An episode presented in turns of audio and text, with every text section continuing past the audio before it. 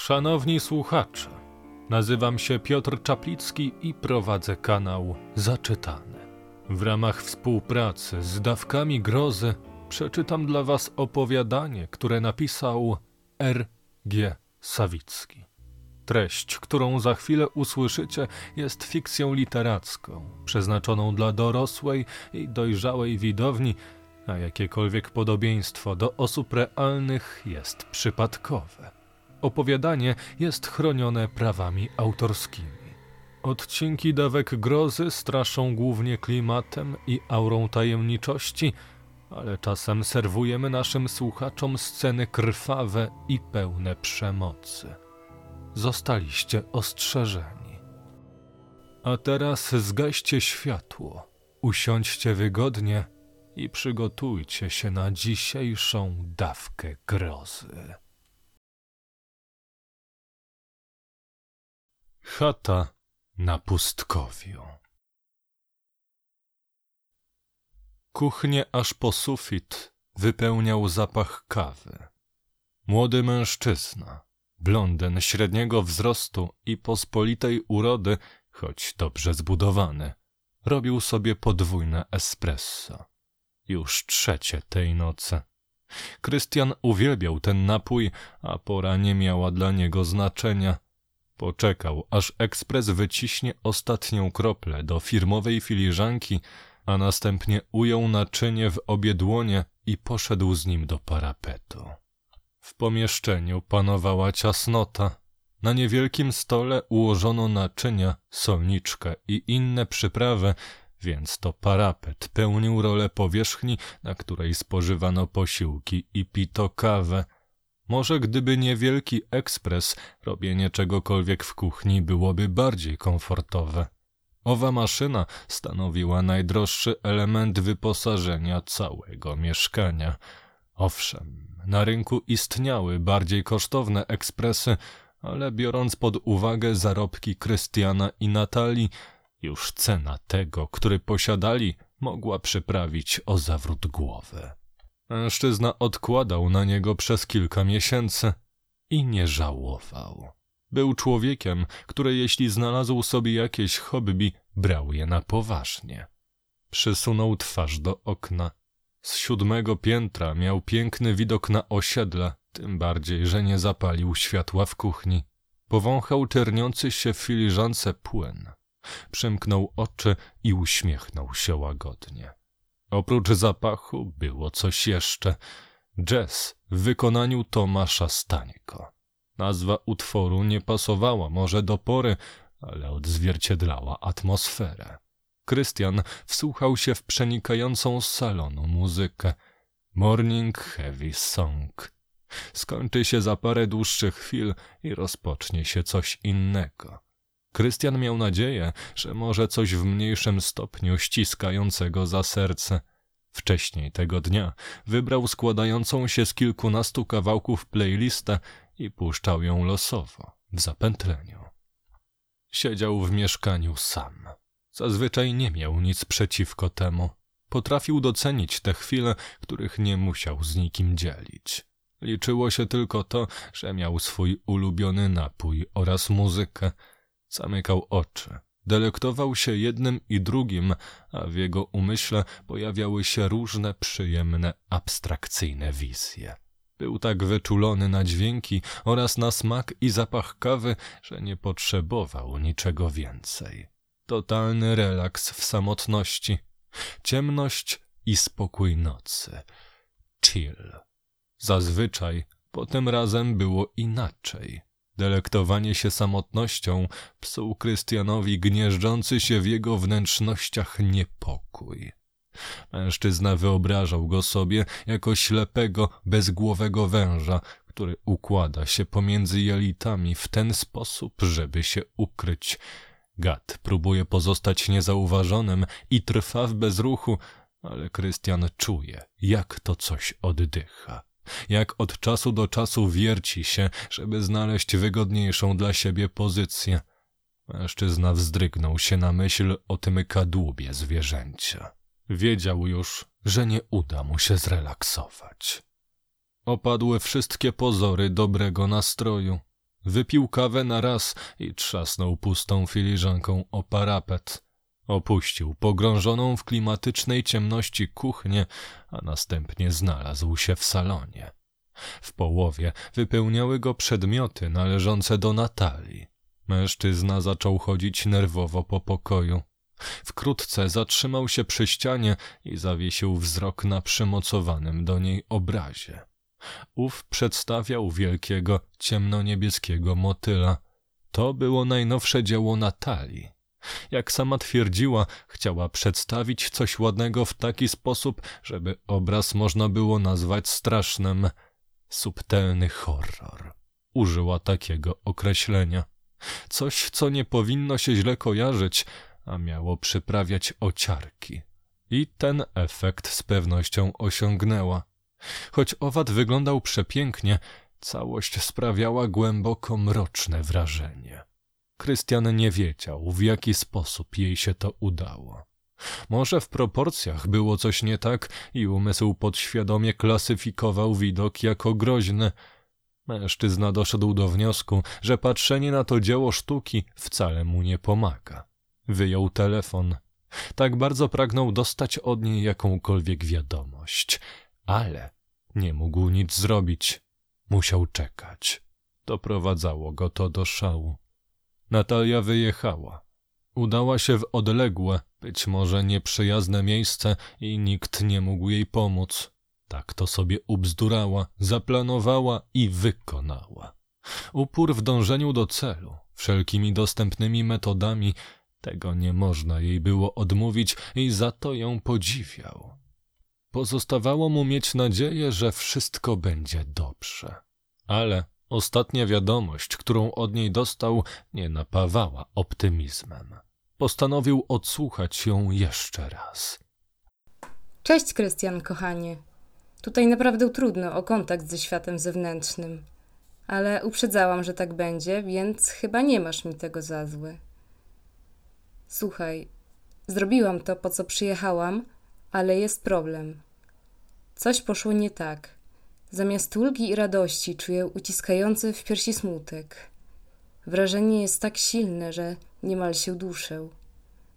Dlatego muszę powtórzyć rytuał. Tym razem zrobił to porządnie. Nie wiem, co się stało. Może pomyliłam kolejność? Byłam taka zestresowana przed ołtarzykiem. Nic dziwnego, że mogłam coś popsuć. No ale znasz mnie, nie poddaję się.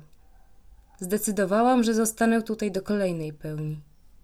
Wiem, że bardzo ci się to nie podoba, ale zaufaj mi, poradzę sobie. I pod żadnym pozorem nie próbuj do mnie przyjeżdżać. Możesz wszystko popsuć. Masz siedzieć w mieście i czekać. Zrozumiano? Martwić możesz się dopiero, gdybyś nie miał ode mnie wiadomości w dobę popełni. Przysięgam ci, że jak tylko to zrobię ponownie, znów jak najszybciej opuszczę to miejsce i zadzwonił. Albo jeśli będziesz w pracy, nagram się na pocztę, tak jak teraz. Trzymaj za mnie kciuki. Potem Natalia zamilkła, ale nagranie szło dalej i Krystian słyszał jej oddech. Ten zmieniał się, wzbierały w nim emocje. Jakby coś w jego wnętrzu próbowało się wydostać, dopowiedzieć coś jeszcze. Jego podejrzenia okazały się słuszne. Dziarskie słowa narzeczonej to jedno, ale nagromadzony lęk i poczucie odosobnienia, jakie musiała tam przeżywać, to co innego. Kontynuowała przyciszonym głosem. Urządziłam się tu całkiem dobrze, ale ta chata i otaczające ją pustkowia ryją mi banię. Każdego wieczora z nudów patrzę na te chochoły za oknem i za każdym razem, jak to robią, odnoszę wrażenie, że one są odrobinę bliżej. Krystian boję się ich. Wszystko wokoło gnije, rozpada się, a te chochoły stoją zupełnie jakby nic sobie nie robiły z pogody i upływu czasu. A w nocy, kiedy kładę się spać, smutek dusi mnie jeszcze bardziej. Uciska mój brzuch i piersi, narasta i narasta. Może choruję na jakiś bezdech senny, sama nie wiem. W ogóle jakie to ma objawy? No, ale trzeba się przemęczyć jeszcze tylko trochę. Kiedy mi się powiedzie, wszystkie strachy, a także ta cholerna melancholia odejdą, a my będziemy mieli na głowie nowe, ważniejsze i dużo radośniejsze sprawy. Żeby jakoś zająć sobie czas, trochę maluję i piszę opowiadania, więc nie myśl sobie, że się lenię. Przede wszystkim czekam na odpowiedni moment. Trzymaj się, Krystian, i nie przejmuj się tym moim biadoleniem. Zrobię co trzeba i wracam. Ale minęła doba od pełni, a Natalia nie dała znaku życia. Mogło się wydarzyć wszystko. Pomyliła się w obliczeniach i zabrakło jej energii w powerbanku. Musiała dłużej odpocząć i da znać dopiero jutro. Samochód jej się popsuł i zamiast podjechać tam, gdzie jest zasięg, poszła piechotą. Na pewno któraś z tych rzeczy. Pomyślał Krystian, a następnie zamknął oczy i położył się na łóżku, wyobrażając sobie, że ona leży obok.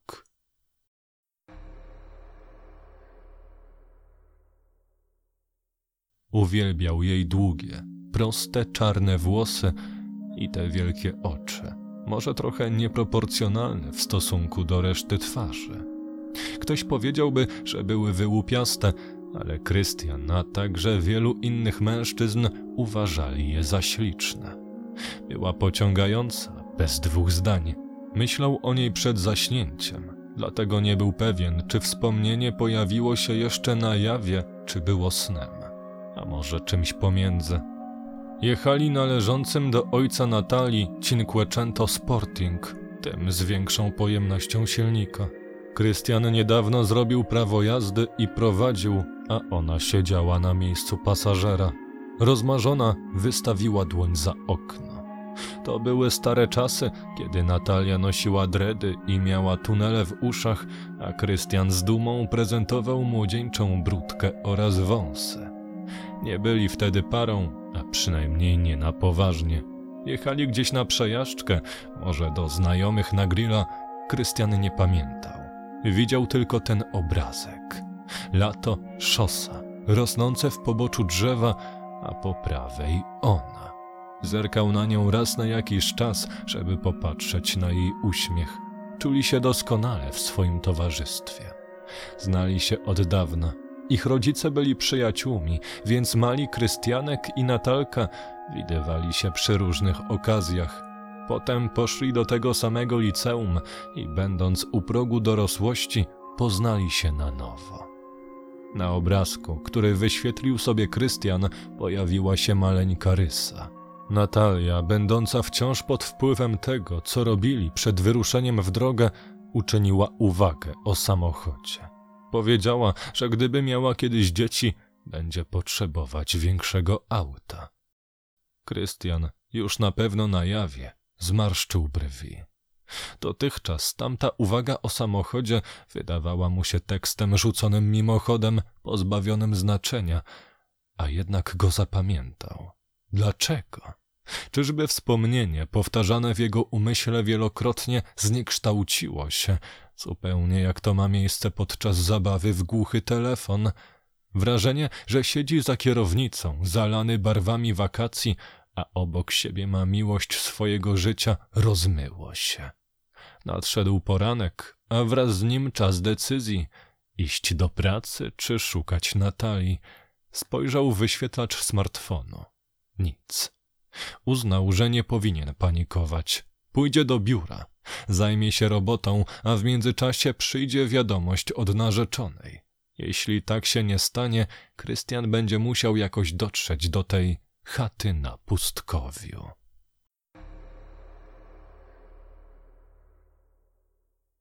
Dotarcie na miejsce stanowiło pewnego rodzaju wyzwanie. Chata znajdowała się daleko na wschodzie. Trzeba było wyjechać z miasta, przekroczyć granicę, długo podróżować przez słabo zurbanizowane rejony, aż wreszcie docierało się na step, pośrodku którego leżała opuszczona wieś. Nie obejmowała jej swoim zasięgiem żadna sieć telefonii komórkowej. Miejscowość nie widniała na współczesnych mapach, bo i po co, skoro niczego tam nie było. Krystian wyszykował się najlepiej jak potrafił. Spakował w plecak głównie ubrania i jedzenie, które zamierzał skonsumować, zanim dotrze do granicy. Po jej przekroczeniu uzupełni zapasy w pierwszym napotkanym sklepie spożywczym. Z rzeczy mniej niezbędnych zabrał ze sobą opakowanie kawy ziarnistej. Po powrocie z pracy przygotowania zabrały mu resztę dnia, więc poszedł spać, a w drogę wybrał się o świcie. Przyjaciel podrzucił go na dworzec. Potem Krystian wsiadł do busa. Jechał wiele godzin, oglądając zmęczone, smutne albo wrogie twarze. Pasażerowie się zmieniali, ale ogólny nastrój pozostawał ten sam. Wreszcie bus dotarł do przygranicznej miejscowości. Koniec trasy. Przez cały ten czas nie nadeszła ani jedna wiadomość od Natalii. Miasteczko zdawało się uśpione. I to pomimo pory, o której większość ludzi wracało z pracy. Krystian nie dostrzegł wokoło żadnej restauracji, a bardzo chciał zjeść coś ciepłego i wypić kawę. Przypomniał sobie, że pod koniec trasy busem zobaczył przez okno stację paliw. Wrócił się do niej piechotą, żeby kupić hot doga i swoje ukochane espresso doppio. Zajął stolik przy szybie, gdzie otoczony półkami oraz reklamami rozsiadł się na miękkiej ławce. Ułożenie stolika i ławek było niemal identyczne jak w pewnej sieciowej kawiarni z jego przeszłości. Mężczyzna przymknął oczy.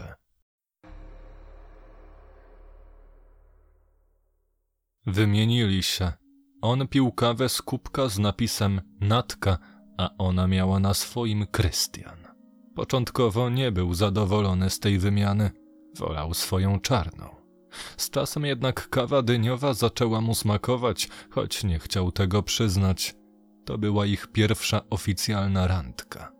Krystian pamiętał, że Natalia nie nosiła już dreadów, ale wciąż miała tunele w uszach.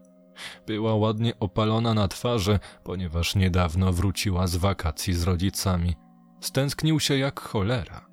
Jeszcze w szkole starał się trzymać dystans, ale teraz, na pierwszym roku studiów, wreszcie zrozumiał, że jest zakochany po uszy. Przestał to ukrywać. Całowali się namiętnie, nie zwracając uwagi na otoczenie. Robili tak już wcześniej, kiedy nie byli parą, ale teraz dodatkowo trzymali się za ręce przez cały czas. Trzymali się również, kiedy wyszli z kawiarni. Trzymali się, kiedy biegli przez deszcz, żeby zdążyć na autobus. Ich dłonie nie rozłączyły się aż do samego końca, gdy Natalia musiała wejść do klatki. Krystian podejrzewał, że nazwanie ich relacji związkiem, to znaczy powiedzenie tego na głos, spowodowane było tym, że poszli na różne kierunki studiów i nie widywali się już tak często. Brak obecności tej drugiej osoby w ławce na zajęciach, na korytarzu podczas przerw i wreszcie podczas drogi powrotnej ze szkoły sprawił, że oboje zrozumieli, iż nie potrafią bez siebie egzystować. Oficjalnie stali się parą właśnie wtedy w sieciowej kawiarni. Otoczeni nienachalną muzyką, zapachami kawy i cynamonu oraz barwami brązu i zieleni.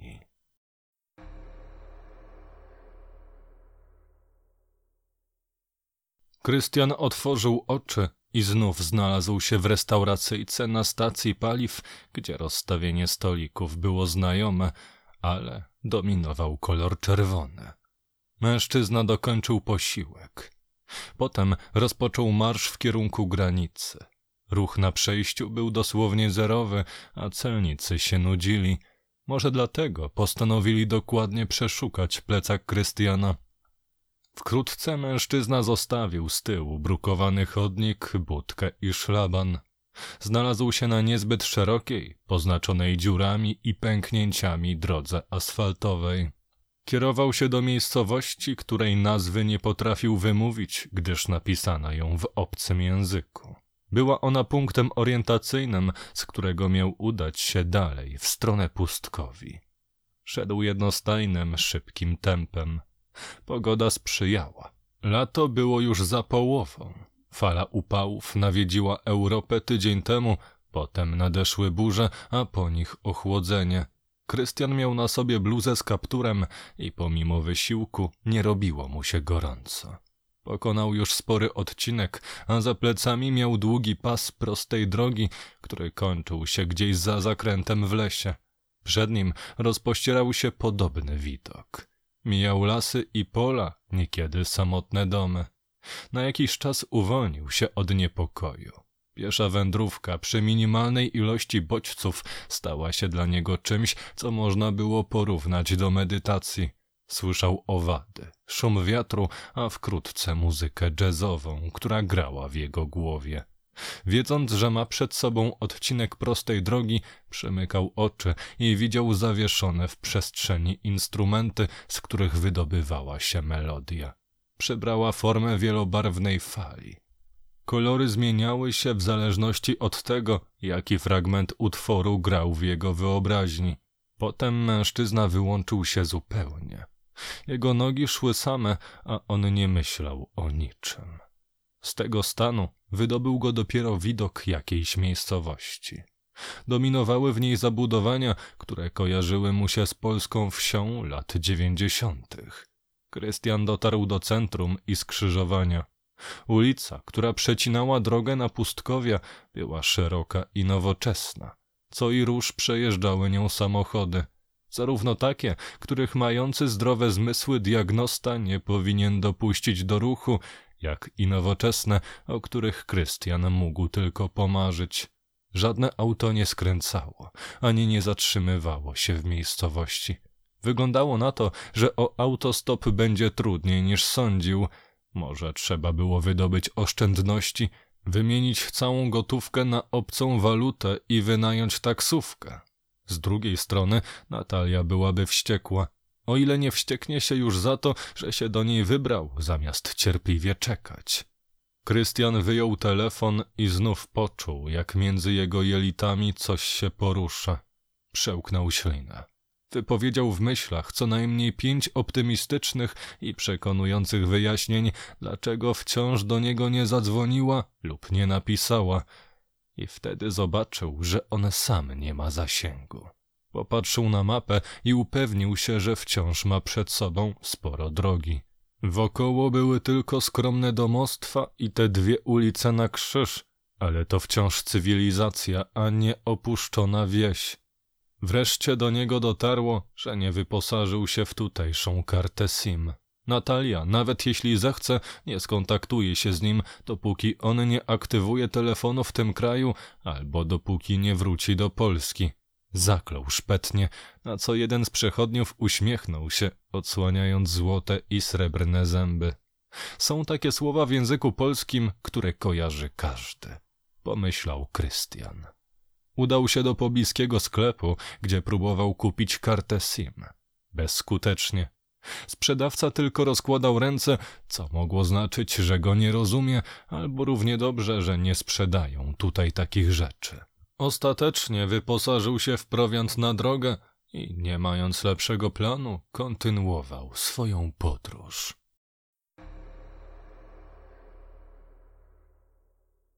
Pierwsza poważna rozmowa o dzieciach miała miejsce zaraz po śmierci rodziców Natalii. Zginęli oni w swoim mieszkaniu, we śnie, a winowajcą był tlenek węgla. Ich córka nocowała wtedy u Krystiana, który sam stracił ojca i matkę w wypadku samochodowym raptem kilka miesięcy wcześniej. Młodzi znaleźli się w podobnej sytuacji. To scementowało ich związek, ale zdruzgotało finanse. Rodzice Natalii zostawili po sobie samochód i trochę oszczędności, a rodzice Krystiana dom oraz długi. Ostatecznie narzeczeni zachowali auto, sprzedali co się dało i zamieszkali w niedużym, wynajmowanym mieszkaniu w bloku. Natalia dostała się do porządnej firmy. Po ekscentrycznym wyglądzie pozostały jej tylko dwie niewielkie blizny. Pamiątki po zabiegu rekonstrukcji płatka ucha, który zlikwidował tunele. Kobieta chodziła do biura w eleganckim stroju a swoje długie czarne włosy spinała w kucyk. Kiedy wracała, rozpuszczała je dla Krystiana. Jej narzeczony pracował kolejno jako kelner, później barista, trener personalny na siłowni, magazynier. Chciał znaleźć stałą pracę biurową w jakiejś korporacji, ale mu nie wyszło. Mimo, że mieli ciężko, wciąż potrafili cieszyć się życiem. Realizowali swoje pasje. Ona malowała, niekiedy pisała opowiadania. Krystian często wracał pamięcią do czasów, gdy pracował jako barista. We własnym zakresie nadal pogłębiał wiedzę o kawie. Uczył się też gry na różnych instrumentach, ale brakowało mu samozaparcia. W kwestii muzyki poprzestał więc na słuchaniu. Krystian dobrze pamiętał moment rozmowy o dzieciach. On siedział w kuchni, oparty o parapet i delektował się kawą z nowo zakupionego ekspresu. Za oknem pruszył śnieg. Mężczyzna nachylił się do zimnej szyby i łagodnie chuchnął. Na zaparowanej powierzchni narysował serce. Wtedy weszło jego narzeczona. Jej ogromne, piękne oczy były mokre od łez. Wiedział, że znowu płakała po rodzicach. On bardziej cierpiał, widząc depresyjne stany u Natalii, niż kiedy myślał o swojej matce i ojcu. Pragnął jej pomóc, ale nie wiedział jak. Natalia zdradziła mu, że odczuwa rozpaczliwą samotność. Obruszył się, na co ona wyjaśniła, co miała na myśli. Po tamtym pożarze Natalia stała się ostatnią żyjącą osobą ze swojej rodziny, a losy całej jej familii były naznaczone tragedią.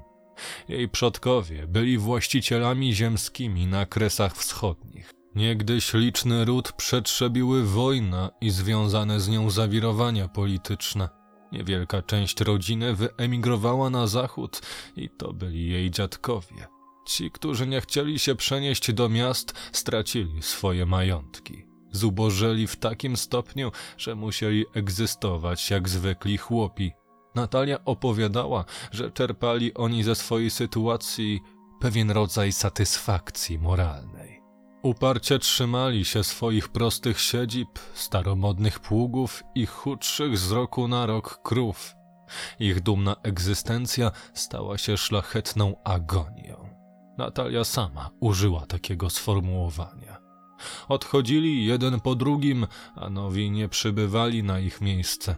Wkrótce, w biedzie i osamotnieniu, zmarł ostatni zasuszony staruszek, w których żyłach płynęła krew właścicieli ziemskich.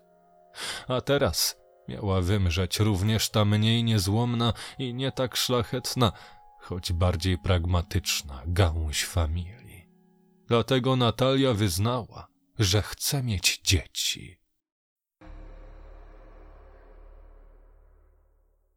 Krystian już dawno zostawił za sobą miejscowość z jednym sklepem i jednym skrzyżowaniem.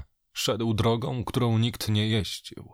Szelki plecaka, obciążonego konserwami, chlebem i butelkami z wodą, wbijały mu się w ramiona, a podeszwy stóp piekły od ciągłego marszu. Myślał o tamtej rozmowie. Pamiętał serce, które narysował na szybie. Patrzył się na ten symbol, kiedy Natalia zapytała go, czy będą mieć dzieci. Potomstwo było ostatnią rzeczą, z jaką chciał mieć do czynienia. Pojawienie się małego, wymagającego nieustannej opieki człowieczka oznaczałoby koniec stylu życia, jaki prowadził Krystian. Nie mógłby delektować się kawą w ciszy i spokoju, ani godzinami słuchać muzyki. Mimo to powiedział jej, że chce mieć z nią dzieci. W tamtej chwili nie mógł zrobić niczego innego. Natalii tak bardzo zależało na pojawieniu się nowych istot, w żyłach których będzie płynąć kresowa krew, że Krystian nie ośmieliłby się jej przeciwstawić. Dlatego zgodził się zrezygnować z antykoncepcji. Jednocześnie liczył na to, że jakiś czynnik niezależny od jego starań pokrzyżuje plany posiadania dzieci. Najlepiej, gdyby Natalia okazała się bezpłodna. Pomyślał wtedy.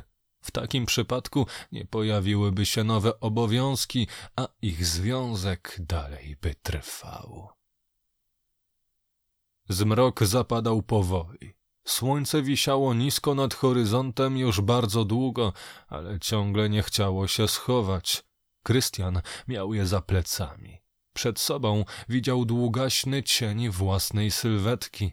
Cień kładł się na drogę, która coraz bardziej ulegała erozji. Stan na wierzchni potęgował wrażenie, że mężczyzna znalazł się daleko od cywilizacji. Mijał co jakiś czas słupy sieci elektrycznej, a raczej ich szkielety. Brakowało rozpiętych pomiędzy nimi lin wysokiego napięcia. Niektóre słupy leżały wywrócone, inne przeżarła rdza. Poza nimi i drogą nie widział śladów bytności człowieka.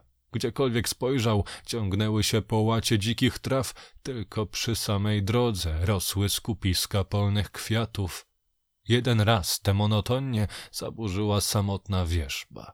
Z daleka wyglądała jak istota nienależąca do tego świata, z bliska całkiem zwyczajnie, a kiedy zostawił ją za plecami i obejrzał się, znów przypominała upiora.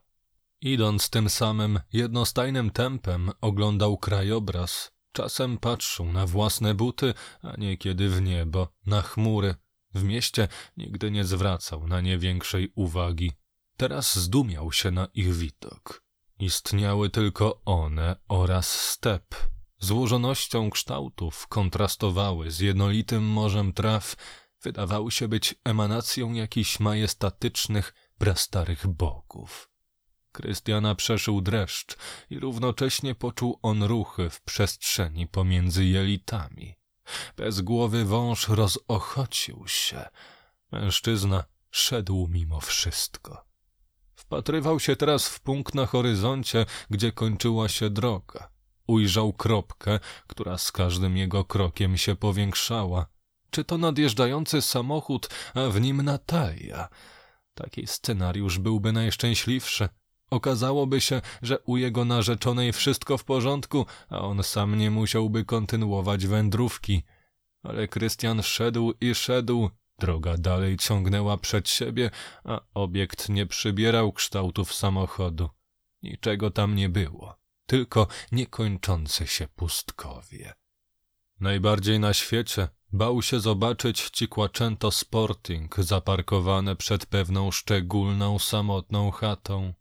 Oznaczałoby to konieczność wejścia do środka i szukania Natalii. Krystian wyobrażał sobie tę chatę jako drewnianą konstrukcję z zapadniętym dachem i nasączonymi pleśnią ścianami. Wolał już znaleźć chatę, ale nie natrafić na samochód. Znaczyłoby to, że Natalia wróciła wcześniej, że minęli się gdzieś po drodze i Krystiana czeka samotna wędrówka z powrotem do Polski. Już po przekroczeniu granicy zadzwoniłby do swojej narzeczonej, opowiedziałby jej wszystko i ona by po niego przyjechała. Byłaby zła, ale ostatecznie uznałaby jego poświęcenie za urocze. Wkrótce cień wędrowca zaczął się zlewać z zapadającym zmrokiem. Wokoło nie było miejsca, w którym Krystian mógł się zatrzymać. Nie miał ze sobą namiotu. Nie wiedział też, czy w okolicy nie żyją jakieś dzikie zwierzęta.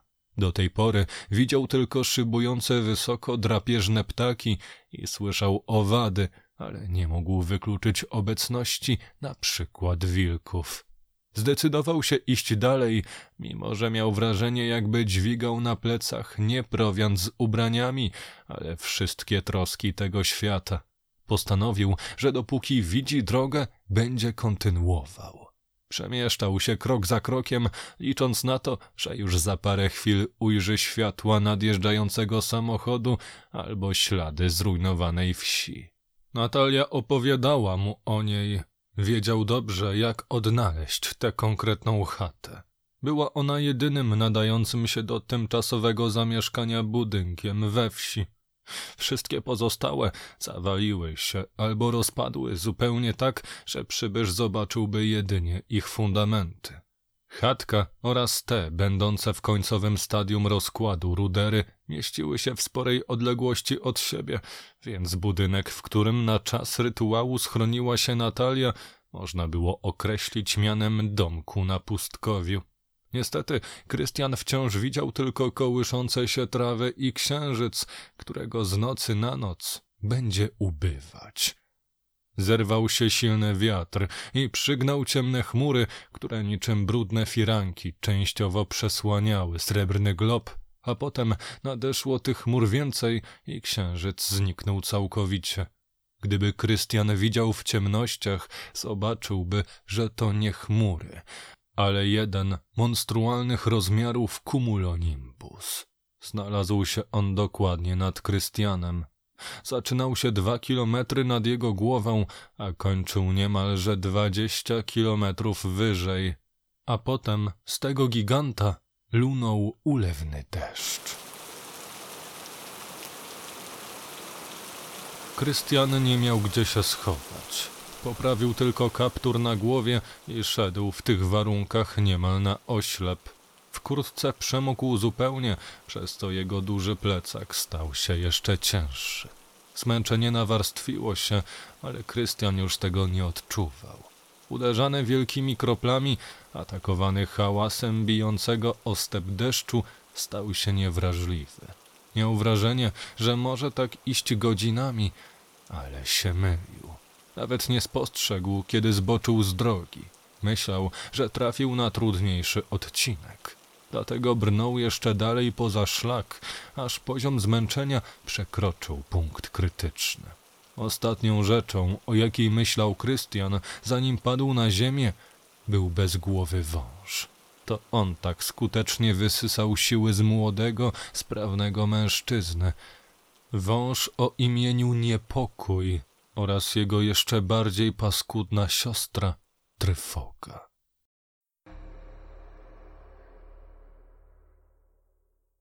Robił przysiady bułgarskie z hantlami. Z każdą serią zwiększał ciężar, aż doszedł do 18 kg w każdej ręce. Bolały go uda i pośladki, więc uznał trening za zaliczony. Wrócił z siłowni zmęczony i w doskonałym humorze. Zawsze po treningu miał ochotę na seks. Widząc swoją narzeczoną, potrafił wykrzesać z siebie jeszcze mnóstwo energii. Tak było i tym razem. Niestety Natalia nie odwzajemniła jego zapału. Owszem, zgodziła się na współżycie, od razu, ale Krystian szybko się zorientował, że coś jest nie tak. Może była zmęczona po pracy. Miał nadzieję, że w trakcie podnieci się i również ona zacznie czerpać przyjemność ze zbliżenia. Krystian przyzwyczaił się już nawet do robienia tego bez zabezpieczenia. Czuł się swobodnie, po części pogodzony z faktem, że może się to zakończyć ciążą. Po wszystkim ona nie miała ochoty na przytulanie się. Pocałowała go tylko i poszła malować. Krystian nie miał nic przeciwko. Przytulanie się po seksie nie było mu potrzebne. Traktował je jako element budowania relacji, docenienie partnerki i tym podobne. Chętnie wypuścił ją z łóżka, tym bardziej, że stał się diabelnie głodny. Dopiero kiedy nasycił swój apetyt, wstał od kuchennego parapetu i ruszył przez salon do małego pokoju, w którym skryła się Natalia. Ujrzał jej plecy, włosy spięte w luźny kok oraz nagie ramiona. Jedno z nich podnosiła wysoko i płynnym ruchem pędzla malowała ciemne chmury. Zapytał ją, co się stało, i równocześnie zrozumiał, że powinien był okazać empatię dużo wcześniej. Natalia, nie przerywając pracy, opanowanym głosem odpowiedziała mu, że przyszły wyniki jej badań. Od roku bezskutecznie starali się o dziecko, więc za jej namową oboje udali się do lekarza.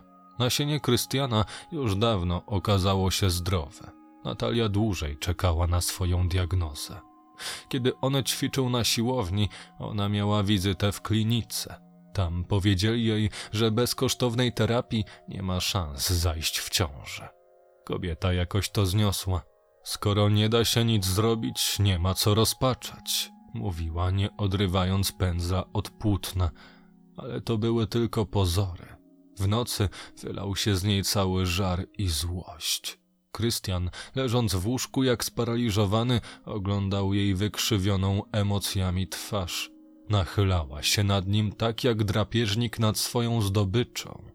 Miała czerwone oczy i długie zęby. Wszystkie wyglądały jak wilcze kły.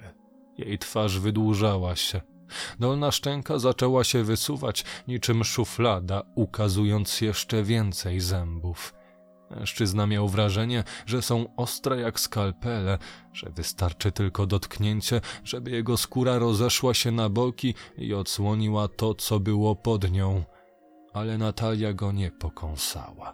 Zamiast tego mówiła do niego, mimo że z tak groteskową, przemienioną twarzą byłoby to niemożliwe. Mówiła mu o dzieciach, mówiła o szczerości, Mówiła, że ma mu za złe, że w głębi serca cieszy się on z obrotu sprawy. Mówiła, mówiła, mówiła, a potem krzyczała. Krzyczała mu w ucho, że na pewno odetchnął z ulgą, wiedząc, że to ona jest niepłodna, bo gwarantowało mu to nie tylko utrzymanie stylu życia, ale i utrzymanie jej. Krzyczała, że gdyby to on strzelał ślepakami, mogłaby go zostawić dla kogoś, kto dałby jej ukochane dziecko. Krzyczała mu w ucho, krzyczała na niego, krzyczała, że jest samolubny, krzyczała, krzyczała, krzyczała coraz głośniej i głośniej i głośniej krzyczała. Aż Krystian zdał sobie sprawę, że Natalia nigdy nie dowiedziała się, czego on naprawdę chce.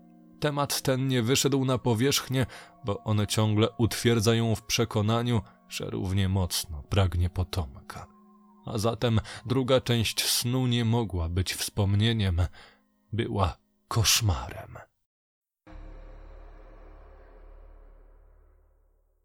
Bez głowy wąż urósł i już nawet nie próbował się ukrywać. Wcisnął tempo zakończony odcinek szyjny głęboko w trzewia Krystiana, a ogonem sięgał wysoko do jego przełyku. Łechtał od środka krtanie. Drapał ją szorstkimi, wężowymi łuskami. Mężczyzna zakasłał i usiadł, drżał, a głowa bolała go tak, jakby coś ściskało ją ze wszystkich stron. Mimo to opanował się i skupił uwagę na wężu. Włożył palce do gardła tylko po to, żeby się przekonać, że niczego tam nie ma. Zresztą, gdyby rzeczywiście jakaś maszkara wypełniała mu przełyk, nie mógłby oddychać. Krystian bez problemu nabierał powietrza do płuc, za każdym razem czuł jednak ostre drapanie. Jego ciało owiewał zimny wiatr, a przemoknięte ubrania przylgnęły do skóry, ograniczając ruchy. Mężczyzna nie wiedział, co jest prawdą, a co koszmarem. Widział nisko nad horyzontem słońce. Świeciło, ale nie dawało ciepła. Chmury nad jego głową przesuwały się z szaleńczą prędkością. Wył wiatr. Tak boleśnie, jakby to nie masy powietrza, ale step jęczał z powodu jakiejś wielkiej osobistej straty. Kawa Krystian pomyślał właśnie o niej, ponieważ mogła uratować mu życie. Gdyby tylko napił się espresso, wróciłby do rzeczywistości i mógłby realnie ocenić, co się stało. Ale dookoła miał tylko dzikie trawy i ani śladu drogi, którą wcześniej szedł. Nagle mężczyzna przypomniał sobie o ziarnach. Zaczął szukać w nieprzyjemnie zimnym, nasiąkniętym deszczem plecaku, aż odnalazł zapakowany próżniowo worek z arabiką. Rozerwał go zębami i kilka brązowych ziaren wysypało się. Ale to nieważne, bo oto Krystian poczuł ten zapach. Wziął garść do ust i zaczął rzuć. Robił to z przymkniętymi oczami i stopniowo odzyskiwał równowagę. Rozumiał coraz więcej i coraz mniej się bał.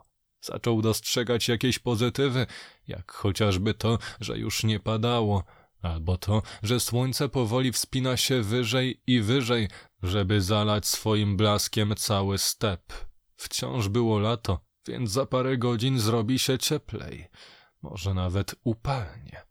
Bezgłowy wąż znów ograniczył się do przestrzeni między jelitami ułożył się do snu. Krystian natomiast zdał sobie sprawę, że padł z wyczerpania i przespał noc pod gołym niebem. Nabawił się przeziębienia, to na pewno. Polało go gardło oraz głowa. Miał katar, trząsł się z zimna. Musiał się jak najszybciej osuszyć. Zapasowe ubrania miał popakowane w osobne worki. Nie z obawy o możliwy deszcz, po prostu zawsze tak robił. Naszykował skarpety, bieliznę, koszulkę i spodnie, a następnie rozebrał się. Bezlitosny wiatr smagał jego skórę, ale tylko przez chwilę. Wkrótce Krystian miał na sobie suche ubranie. Niestety sukces okazał się połowiczny. Spodnie, które założył, były krótkie, a koszulka cienka. Tylko takie odzienie miał na zmianę. Problemem okazały się także buty. Tych Krystian nie miał w zapasie. W takim razie założył podwójną parę skarpet i uznał, że jest gotowy do dalszej drogi. Postanowił iść, na razie bez plecaka, po spirali, aż natrafi na asfalt. Poruszał się szybko, żeby się ogrzać. Równocześnie jadł suchy prowiant i popijał go wodą. Powoli wiatr uspokajał się, a słońce grzało coraz mocniej. Krystian był wyziębiony, ale ciepło stopniowo do niego wracało. Wkrótce odnalazł drogę. Wrócił po plecak i kontynuował podróż. To, że pokonał przeciwności, poprawiło mu humor. Maszerował na wschód, a bez głowy wąż siedział cichutko, jakby w ogóle go nie było, ale choroba oraz zmęczenie zebrały swoje żniwo. O ile poprzedniego dnia Krystian szedł niezmordowanie i bez postojów, to teraz robił częste przerwy.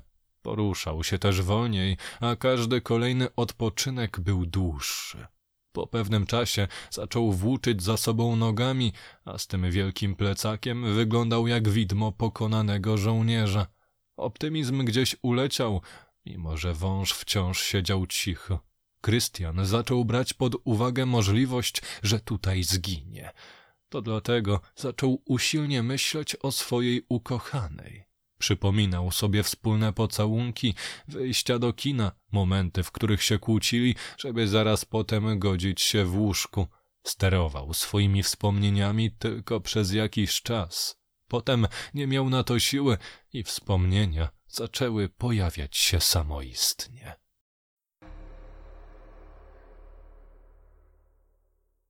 Krystian naprawdę się starał pozyskać pieniądze.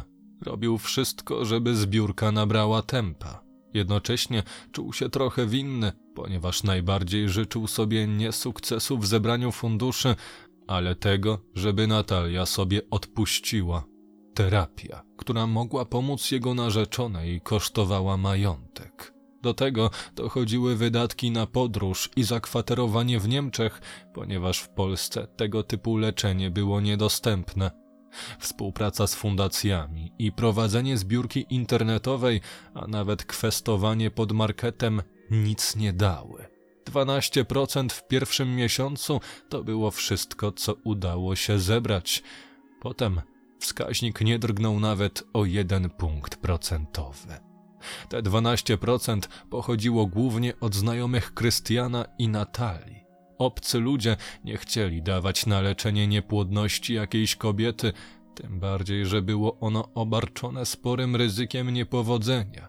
Zbiórka na Natalię przegrała konkurencję z dziećmi, które już się urodziły, ale zachorowały, z pomocą humanitarną kierowaną do ofiar wojny oraz z rozbudową schroniska dla zwierząt.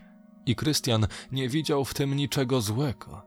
Sam uważał, że były to ważniejsze cele. Przez kilka dni po fiasku zbiórki Natalia zachowywała się zwyczajnie. Krystian myślał nawet, że wszystko wróci do normy. Zauważył na jej twarzy niewielkie zmarszczki, ale uważał, że tylko dodawały jej seksapilu. Po pracy zajmowała się swoją pasją. Wtedy zaczęła malować ciemno-niebieskiego motyla. Musimy spróbować jeszcze jednej metody. Powiedziała mu pewnego razu, on westchnął ze zrezygnowaniem. Potem nie zdążył ugryźć się w język i rzucił komentarz o tym, że teraz została już tylko pielgrzymka na Jasną Górę i modlitwa przed obrazem Czarnej Madonny.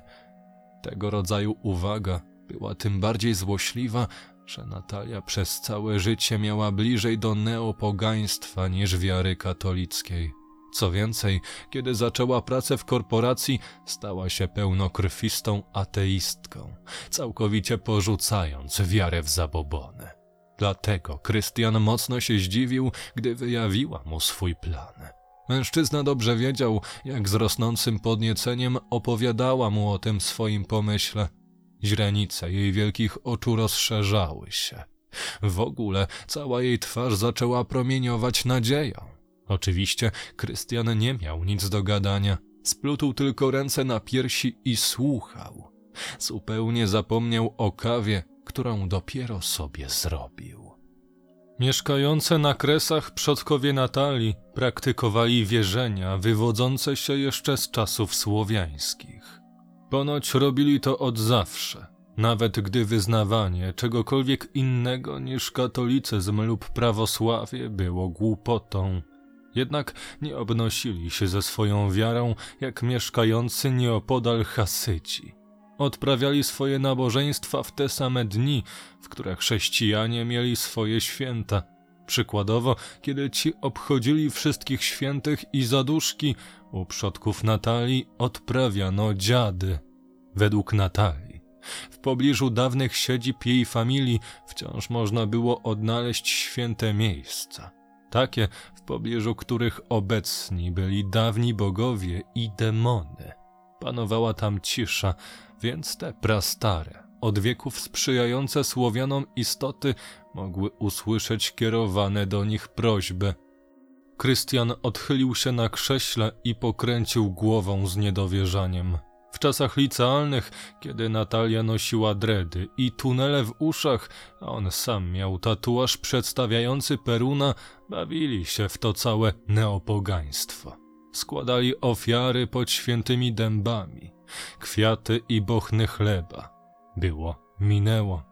Obecnie Krystian wstydził się swojego wyglądu z tamtych czasów. Idiotycznej koziej brudki, chudego ciała, tatuażu. Nie dość, że wyglądał on nieestetycznie na rozrośniętym obecnie ramieniu mężczyzny, to jeszcze wydawał mu się zwyczajnie głupi. Dobra, niech ci będzie. Zawiozę cię tam i odprawimy rytuał, choćby miał polegać na zarżnięciu kozła i wykąpaniu się w jego krwi. Powiedział, wiedząc, że dla niej zgodzi się na wszystko, jednocześnie mając nadzieję, że po tym Natalia wreszcie odpuści sobie myśli o dzieciach. Ale ona stwierdziła, że będzie inaczej. Powiedziała mu, że musi odprawić rytuał sama, i najlepiej, żeby w pobliżu nie było wtedy żadnego mężczyzny. Westchnął raz jeszcze i przestał krzyżować ręce na piersi. Uniósł je w geście zrezygnowania i wyszedł z pokoju. Dziękuję, że zgodziłeś się puścić mnie samą. Szeptała mu w ucho tego samego dnia wieczorem. Brzmiało to jak kpina, bo Natalia nigdy nie potrzebowała niczyjego pozwolenia. Jeśli coś sobie zaplanowała, realizowała to. Zawsze. Później w nocy kochali się, choć on nie miał na to ochoty. Początkowo, bo Natalia przemieniła się w jakąś boginię rozkoszy. Takiej pasji nie widział w niej od dawna. Nowa nadzieja, jaka wiązała się z tym idiotycznym pomysłem, napełniła ją energią. Siedząc na nim okrakiem, odchylała się do tyłu, a on masował jej płaski brzuch oraz sterczące piersi. Doszli w tym samym momencie. Przestała się odchylać i spojrzała na niego.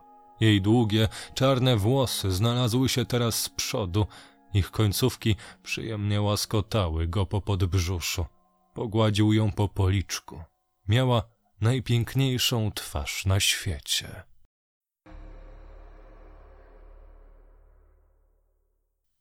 Na niebie dostrzegł smugę kondensacyjną.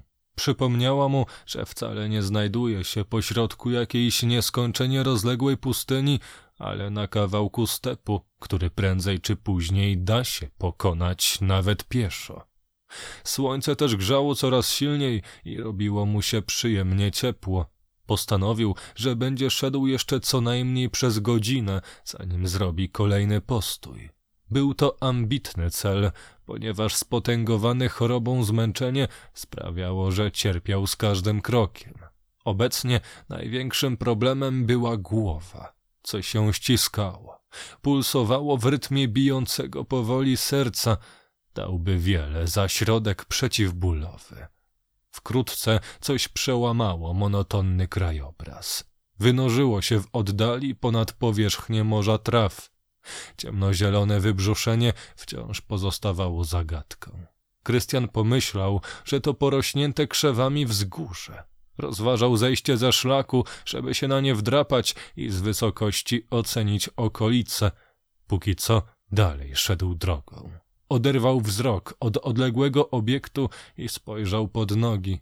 Jezdnia znajdowała się w stanie totalnej ruiny. Więcej było traw i porostów niż asfaltu. Krystian pomyślał, że na tym odcinku ich Cikłeczęto w trybie ekspresowym zużywało amortyzatory. Miejscami droga ginęła w gęstwinie. Trzeba było iść prosto przez jakiś czas i liczyć na to, że niebawem znów wyłoni się z dziczy i przywita wędrowca resztką utwardzonej nawierzchni. I znowu w głowie Krystiana pojawił się jazz. Jakże wspaniałą ucieczką od samotności i grozy związanej z otaczającą go pustką były abstrakcyjne obrazy, które widział, kiedy przymknął oczy. Mógł iść w ten sposób bardzo długo, zapominając o bólu, zmęczeniu i obawach. Kiedy wrócił do rzeczywistości, ciemnozielone wybrzuszenie znajdowało się znacznie bliżej. Okazało się, że to nie wzgórze, lecz las. Niewielki, skupiony w zakolu rzeki, której nazwy Krystian nie znał. Czyż nie w sąsiedztwie rzeki i lasku znajdowała się opuszczona wieś, w której żyli przodkowie Natalii?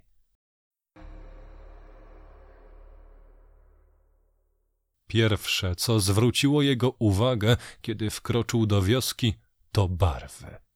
Roślinność przybrała żółty, miejscami brunatny kolor. Początkowo nie widział żadnych opuszczonych domów, aż dostrzegł studnie i zaraz obok niej pokryte mchem, porostami i rozkładem wybrzuszenie. To coś musiało być kiedyś drewnianym budynkiem. Teraz nie zasługiwało nawet na miano rudery. Spod innej, mniejszej sterty roślin wystawał postrzępiony i przeżarty rdzą metal. Krystian nie potrafił powiedzieć pług, staromodny traktor. W całej okolicy nieprzyjemnie pachniało stojącą wodą i zgnilizną. Mężczyzna od razu skojarzył to sobie z kwiatami, którym nigdy nie zmieniano wody. Dostrzegał rośliny w różnym stadium życia, albo raczej umierania. Wiele wyschło, inne zwiędły lub zwyczajnie gniły, a tylko niektóre zdawały się zielenić. Nic nie kwitło. Mężczyzna nie słyszał też owadów. Nad trupem wioski zawisła gęsta, głucha cisza.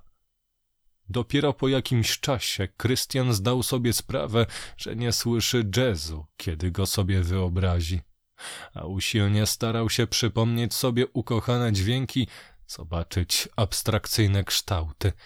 Nie mógł. Ożył również bezgłowy wąż. Zaczął się wiercić. Było tak nienaturalnie cicho, że mężczyźnie zdawało się, że słyszy ruchy tego węża. Pokręcił nerwowo głową i ruszył dalej, na wprost. A przed sobą miał budynek, który wyglądał na cały. Znajdował się dosyć daleko. Ogólnie wszystkie obiekty, a raczej ich resztki, rozrzucone były w dużej odległości od siebie. Widocznie każdy rolnik miał wokół chaty skrawek pola, które uprawiał. Wszystkie działki rolne oczywiście wziął w swoje objęcia step. Trudno było ocenić, gdzie kiedyś przebiegała droga, a gdzie rosło zboże. Żeby dodać sobie otuchy, Krystian zamknął oczy i pomyślał o Natalii. Pragnął przywołać jakieś miłe wspomnienie. Niestety, z każdą próbą, zamiast roześmianej albo pełnej pasji twarzy jego narzeczonej, pojawiało się coś innego. Oblicze blade, nieruchome. z pewnością należące do Natalii, ale pogrążonej w głębokim śnie. Coś w tej wizji go niepokoiło. Dlaczego nie potrafił zwizualizować sobie jej uśmiechu? Jak to możliwe, że zupełnie zapomniał, jaką miała minę podczas tamtej wycieczki samochodem, albo gdy mieli randkę w kawiarni? Może to przez zmęczenie? Głowa bolała go coraz bardziej. Mięśnie prosiły o wielogodzinny odpoczynek, a stawy kolanowe błagały o to, żeby zrzucił z siebie ten ciężki plecak, a najlepiej, żeby w ogóle przestał używać nóg.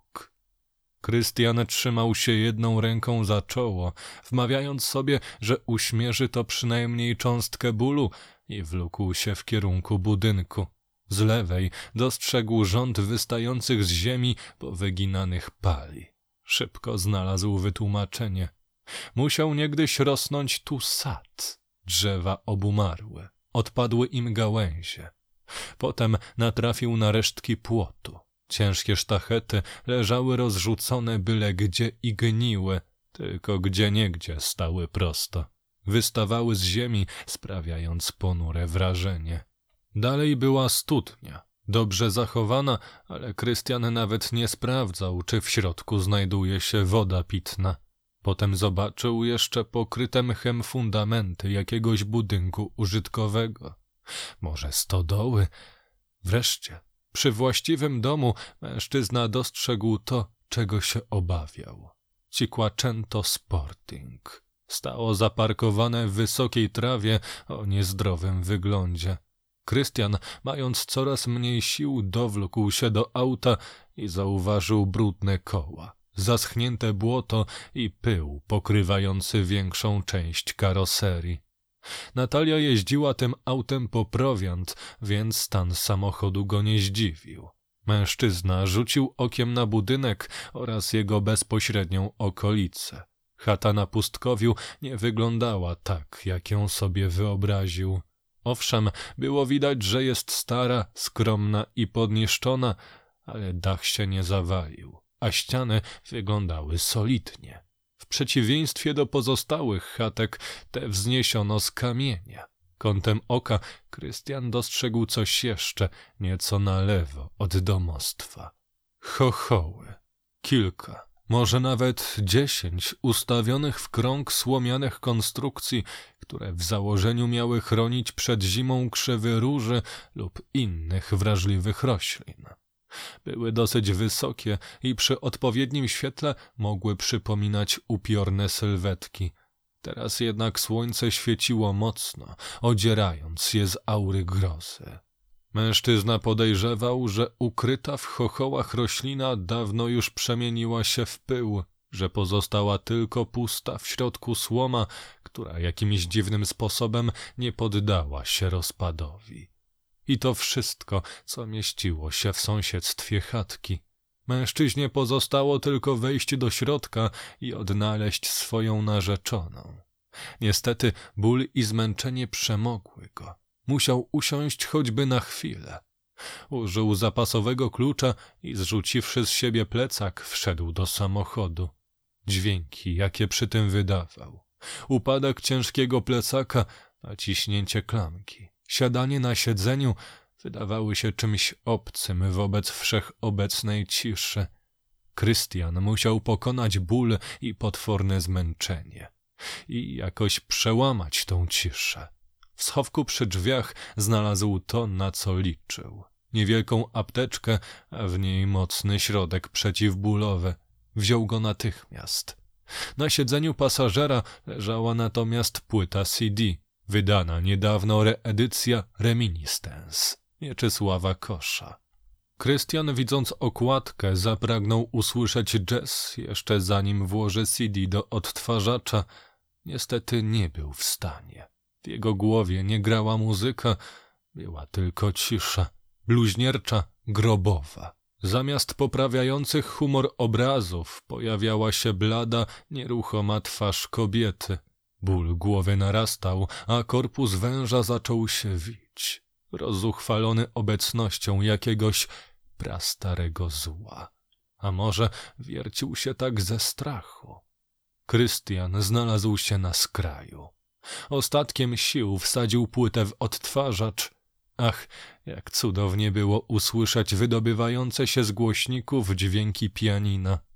Przymknął oczy i zadecydował, że zaczeka chwilę, aż lek zacznie działać. Ból głowy, stawów, gardła i mięśni, który trwał nieprzerwanie od wielu godzin, dosłownie ściął Krystiana z nóg. Mężczyzna nawet nie miał wyrzutów sumienia, że zamiast pędzić do chatki po Natalię, wsiada do samochodu i odpoczywa. Zażycie leku i zamknięcie oczu były koniecznością. Wymogiem fizycznym, żeby przetrwać, by nie stracić przytomności. Muzyka jazzowa natomiast ratowała mu zdrowie psychiczne. Coś w tej okolicy sprawiało, że Krystian tracił kontakt z sobą samym, a dzięki muzyce mógł ten kontakt odzyskać. Oczyma wyobraźni ujrzał niewidomego muzyka, urodzonego w Antoniówce koło Tomaszowa Lubelskiego, który siedzi w ciemnych okularach przy pianinie. W pewnym momencie pianista odwraca się w stronę Krystiana, zupełnie jakby go zobaczył i mówi – ja naprawdę lubię muzykę, ale najbardziej cenię taką, która przygnębia, wpycha mnie w siebie, sprawia, że czuję, że życie jest dramatyczną przygodą do samego końca.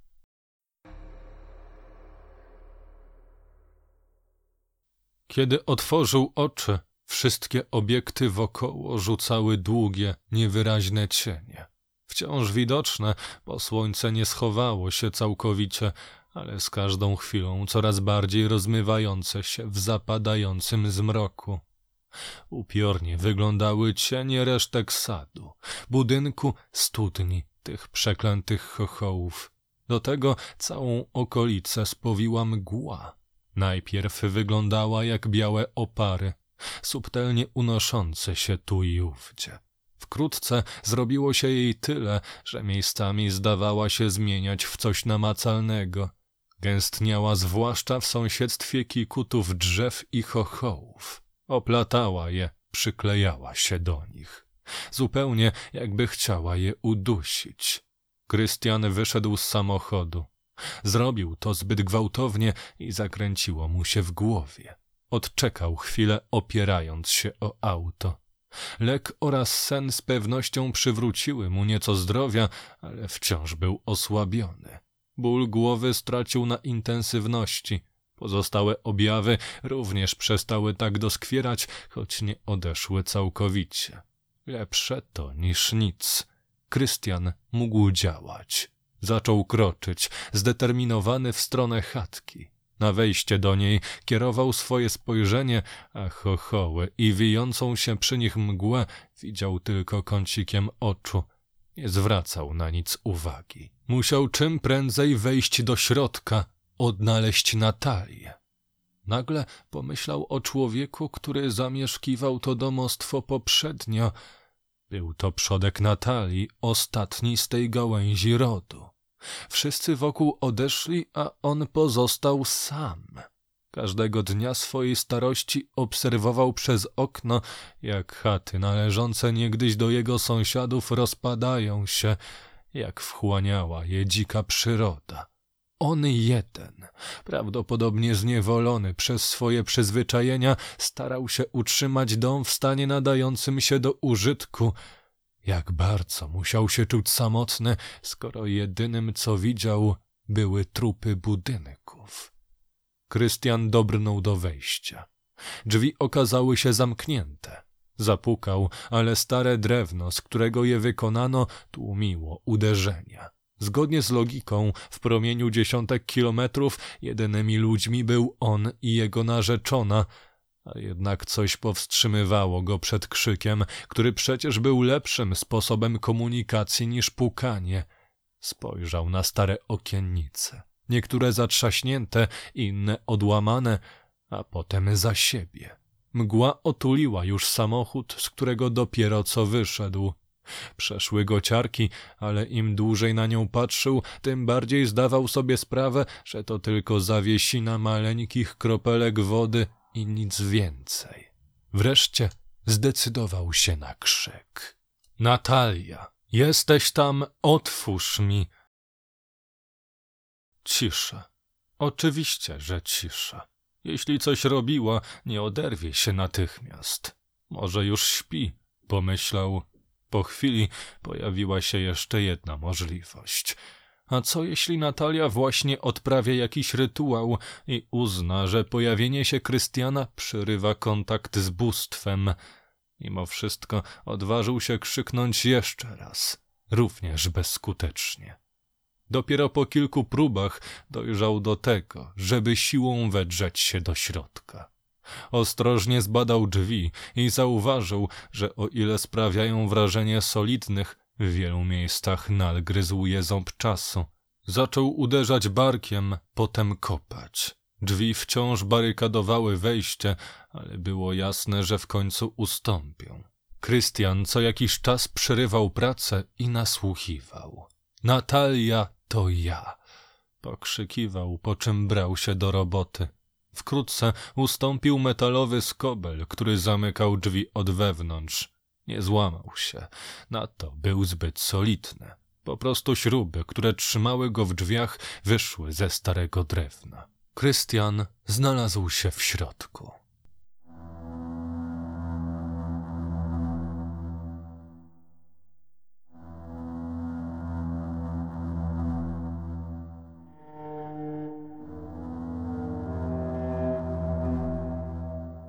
Widok wnętrza napełnił go nowym niepokojem.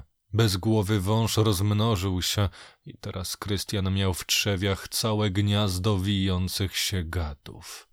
To miejsce nie pasowało mu na ludzką siedzibę. Było jak w grobowcu.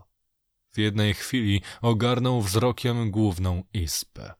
Ujrzał bielone wapnem ściany, niewielkie okna, stare masywne łóżko, drewnianą ławę, duży piec kaflowy, wieszącą szafkę z ustawionymi na niej malowanymi talerzami, jakieś drewniane urządzenia, których przeznaczenia nie znał, oraz schody na górę. Widział też dwa przejścia do innych pomieszczeń. Jedno po lewej stronie, a drugie po prawej. Wszystko, co miał przed oczami, wyglądało jak przepuszczone przez filtr starej fotografii, do tego zaciemnione. Do pomieszczenia wpadało bardzo mało światła, więc kąty izby tonęły w całkowitym mroku. Przeszedł dwa kroki po pomalowanej na brązowo drewnianej podłodze i zaraz zatrzymał się przejęty trwogą. Podłoga trzeszczała, wręcz jęczała przeraźliwie, kiedy po niej stąpał. Dźwięk ten, wobec zalegającej w pomieszczeniu ciszy, wydawał się czymś nie na miejscu. Krystian poczuł się jak intrus. Ale sekundy mijały i nie pojawiał się żaden uzbrojony w siekierę upiór rolnika. To akurat dobrze, ale niestety i Natalia nie wyszła powitać swojego narzeczonego. Mężczyzna przymknął oczy, żeby ją sobie wyobrazić. I znowu. Jedynym obrazem, który potrafił przywołać, okazał się ten przedstawiający pogrążoną we śnie kobietę. Spała tak spokojnie, że Krystian poczuł się nieswoja. To była twarz Natalii, bez dwóch zdań, ale brakowało na niej czegoś. Z tego powodu wydawała się w pewnym sensie obca. Mroczna izba była mniej straszna niż blade oblicze Natalii, więc otworzył oczy. Ujrzał zawieszony pod sufitem żyrandol i odruchowo odnalazł włącznik światła. Dopiero widząc efekt swojego działania, przypomniał sobie, że jest w odciętej od świata wiosce, znajdującej się w końcowym stadium rozkładu. Nagle wszystko zaczęło mu się kojarzyć z umieraniem. Te wbite w ziemię sztachety płotu wyglądały jak nagrobki. Słomiane chochoły, kiedy ujrzał je przez okno, były niczym duchy, powyginane, owinięte mgłą i oświetlone ostatnimi promieniami słońca, zdawały się poruszać. Ale Krystian wiedział, że stoją w miejscu. Tak samo jak wiedział, że gady w jego brzuchu to jedynie wyobrażenie niepokoju, Wszystkie strachy powoli nikły wobec atakującej go ze wszystkich stron myśli, że zamiast odnaleźć Natalię, natrafi na jej zimne ciało. Najpierw poszedł do pomieszczenia po prawej. Mieściła się tam kuchnia węglowa i przykryty klapą w podłodze dół na przetwory.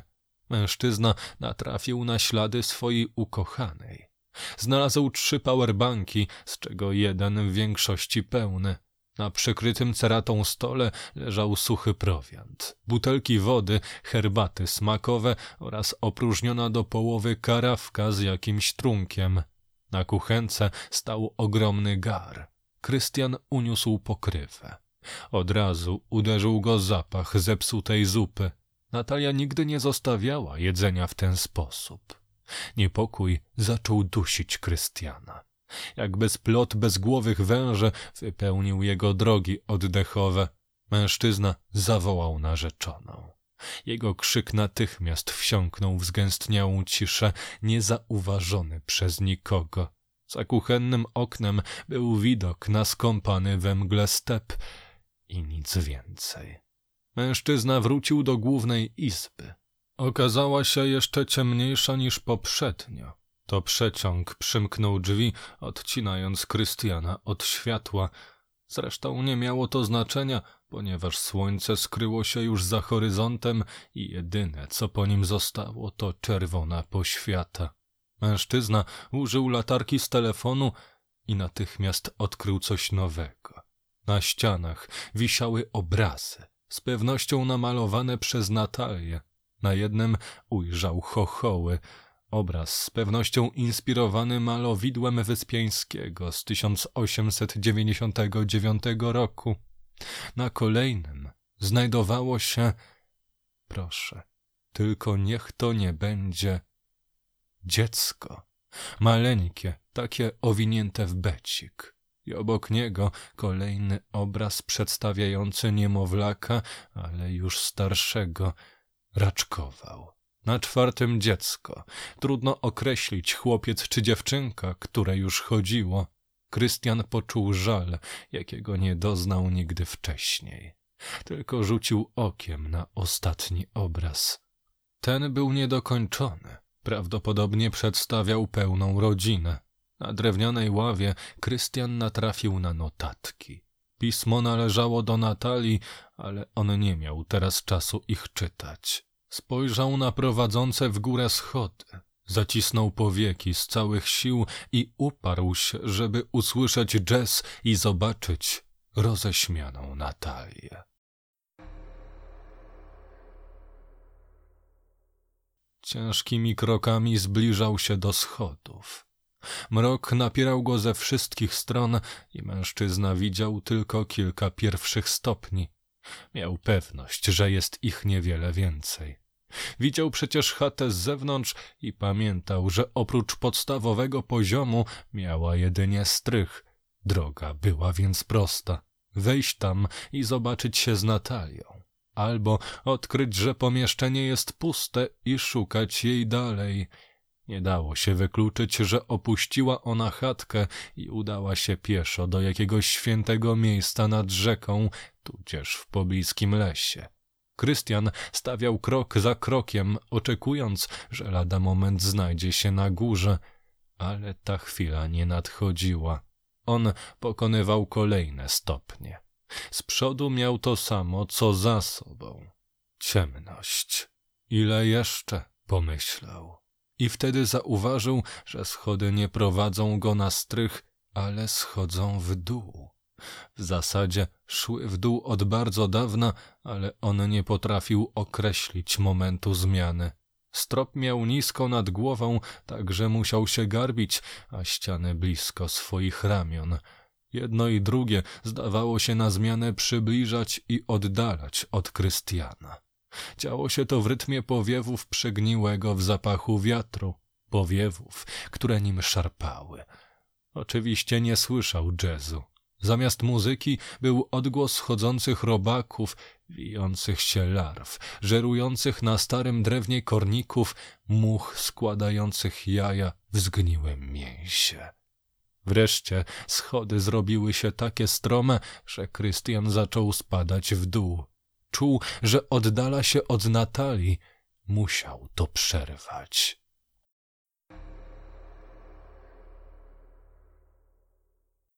Jego wizje, a także intuicja podpowiadały mu, żeby nie wchodzić na strych. Ale po to właśnie tutaj przyszedł, żeby odnaleźć Natalię. Zaczął myśleć praktycznie, co pozwoliło mu opanować swoje emocje. Postanowił oszczędzać baterię i zapalił lampę naftową, którą znalazł przy schodach. Dawała charakterystyczne światło, jakże różne od tego ze smartfonowej latarki. Główna izba znów stała się widoczna, choć słabo, a jej kąty, tak jak na kilka chwil przed zmrokiem, tonęły w czerni. Mężczyzna ruszył schodami na górę. Nie było długiej drogi, pomieszania kierunków i ścian sprawiających wrażenie ożywionych. Raptem sześć, siedem drewnianych schodków i Krystian znalazł się na strychu. Tam ujrzał otwarte okno i łóżko, a na nim ciało. Od okna, schodami w dół, aż do drzwi wejściowych. Te nawet zamknięte pozostawały nieszczelne, szedł straszliwy przeciąg. Mężczyzna stał w tym przeciągu i próbował znaleźć inne wytłumaczenia dla tego, co miał przed sobą. Piękna, blada jak prześcieradło twarz, czarne włosy ułożone równo, dostojnie, ręce wzdłuż tułowia i tylko jedna mucha trwała w bezruchu na zamkniętej powiece nieżywej kobiety.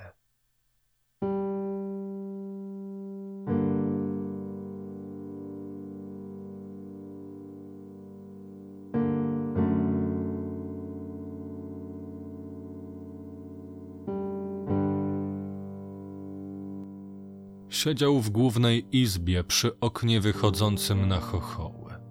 Obok stała lampa naftowa, oświetlała jego smutną twarz, na której już można było dostrzec pierwsze oznaki szaleństwa. Mężczyzna trwał w tej pozycji, sam nie wiedział jak długo i na okrągło powtarzał w pamięci te same sceny. Chciał się upewnić, że zrobił wszystko dobrze. Próbował ją odsucić. Robił masaż serca i sztuczne oddychanie. Nawet skaleczył ją w rękę igłą z agrafki, którą miał w kieszeni. Nie leciała jej krew. Była bezwładna. Na spodzie ciała miała już plamy opadowe. Trudno być bardziej nieżywym. Zastanawiało natomiast łóżko, na którym leżała. Popękane, połamane w wielu miejscach, zupełnie jakby używała go jakaś ciężka istota, a nie Natalia. Wrócił do chwili obecnej. Spojrzał na krzesło, które ustawił naprzeciw siebie. Natalia zsuwała się z niego, a jej głowa odchylała się do tyłu. Raczej nie było jej wygodnie. Kochanie, przeniosę cię na ławę, powiedział, po czym zaczął realizować swój zamiar. Odgonił przy tym kolejną muchę. Owady tylko na niej siadały, po czym zastygały w bezruchu nie ośmielały się hałasować ruchem skrzydeł. Potem, kiedy już upewnił się, że Natalia leży z godnością, postanowił pomyśleć o sobie. Chciało mu się pić i jeść. Zignorował na razie wciąż niezbadane pomieszczenie po lewej od wejścia i udał się do kuchni. Chcesz coś z kuchni? Cisza. Jeśli tak, to daj mi znać powiedział, pochylając się nad drzwiczkami do pieca w kuchence węglowej. Nigdy w życiu czegoś takiego nie widział. Spodziewał się, że będzie przynajmniej butla z gazem. Wkrótce jednak domyślił się, jak to działa. Zaczął grzebać w piecu. Rozrzucił na bok popiół i resztki drewna. Potem wziął ze schowka cienkie drewienka i ułożył je razem z podpałką, której odnalezienie zabrało mu trochę czasu. Wreszcie rozpalił ogień, a następnie dołożył większy kawałek drewna. Piec pod kuchenką powoli się nagrzewał, a Krystian zaczął przygotowywać kawę. Wylał starą zupę za okno, a na palnik wstawił wodę. Musiał wykorzystać tę butelkowaną, bo nigdzie nie dostrzegł kranu. Potem odnalazł ręczny młynek i zaczął mielić ziarna. Natalia, Ty sama zorganizowałaś sobie tu życie przez tyle czasu? Ubikacja za domem, wrzucanie śmieci do starej studni. Nie wiedziałem, że jesteś prepersem. Drewno kupowałaś razem z prowiantem w tej mieścinie, którą mijałem przed wkroczeniem na step. Na pewno nie chcesz nic na ciepło? Krystian posilił się konserwą i chrupkim pieczywem, po czym wrócił z kawą do izby głównej. Zastanawiał się jeszcze, w jaki sposób wyłączyć kuchenkę, ale doszedł do wniosku, że to po prostu musi się wypalić.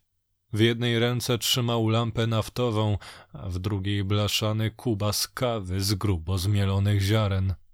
Usiadł na krześle, przy oknie z widokiem na chochoły. Noc była już taka ciemna, że za szybą widział tylko fragment ziemi najbliżej chatki. Dalej był nieprzebrany mrok. Pił swoją kawę. Nie próbował już nawiązać konwersacji z narzeczoną. Zaczął się zastanawiać, jak przetrwać do rana. Na pewno musiał podnieść temperaturę w chacie. W tym celu potrzebował napalić w masywnym kaflowym piecu stojącym w głównej izbie. Spojrzał w jego okolice w poszukiwaniu kawałków drewna, ale niczego takiego nie zauważył. Światło lampy naftowej nie sięgało wystarczająco daleko, a może w ogóle nie było tam żadnego drewna. Najwyżej wezmę trochę z kuchni, pomyślał. Kiedy napalił w piecu, zaczął rozwieszać mokre ubrania. Umieszczał je gdzie się dało, na krzesłach, na ścianie pieca, wiszącej szafce. Odnalazł też bluzę należącą do Natalii.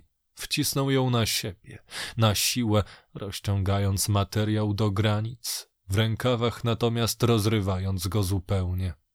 A potem zrobiło mu się głupio, że nawet nie zapytał o pozwolenie i podbiegł do ławy, na której leżała Natalia. Odgonił muchę. Owad natychmiast przeniósł się gdzieś na ścianę i znowu nie było go widać. Krystian delikatnie ułożył głowę swojej narzeczonej, ponieważ leżała w taki sposób, że mogła się nabawić sztywnej szyi. Wtedy zobaczył jej notatki. Poprzednio je zignorował, ale teraz wyciągnął je delikatnie spod jej pleców, a następnie wrócił na krzesło przy oknie. Na pierwszy rzut oka zapiski wyglądały jak plan nowego opowiadania, może nawet pierwsze szkice, ale to było coś innego. Krystian patrzył na pismo Natalii, czytał je i wręcz słyszał jej głos w swojej głowie. To nie wszystko. Z każdym kolejnym zdaniem coraz bardziej odczuwał to, co ona opisywała. Cały czas dusi mnie smutek. Kiedy nadchodzi wieczór, smutek dusi mnie jeszcze bardziej. Odnoszę wrażenie, że coś siada mi na piersiach, na brzuchu, że uciska moją przeponę. To coś z każdym dniem jest większe i większe. Czasem budzę się w nocy i widzę oczy tego czegoś, jak siedzi na mnie, oparte łapami o piersi, jak wbija mi swoje zwierzęce kolana w przepłonę.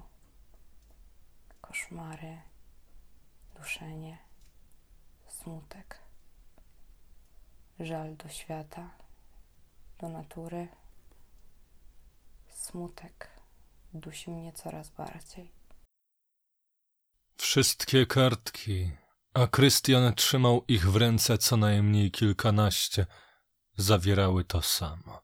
Tylko pismo się zmieniało, traciło swój charakter. Pomyślał mężczyzna, zupełnie jakby wraz z upływającymi dniami i nocami Natalia robiła się coraz słabsza. A na ostatniej stronie mężczyzna znalazł rysunki. Ale to, co na nich ujrzał, zdało mu się tak straszne, że zmiał kartki w kule i cisnął je gdzieś w kąt. Kiedy przestał dyszeć, przypomniał sobie o ostatnim pomieszczeniu, którego jeszcze nie sprawdził.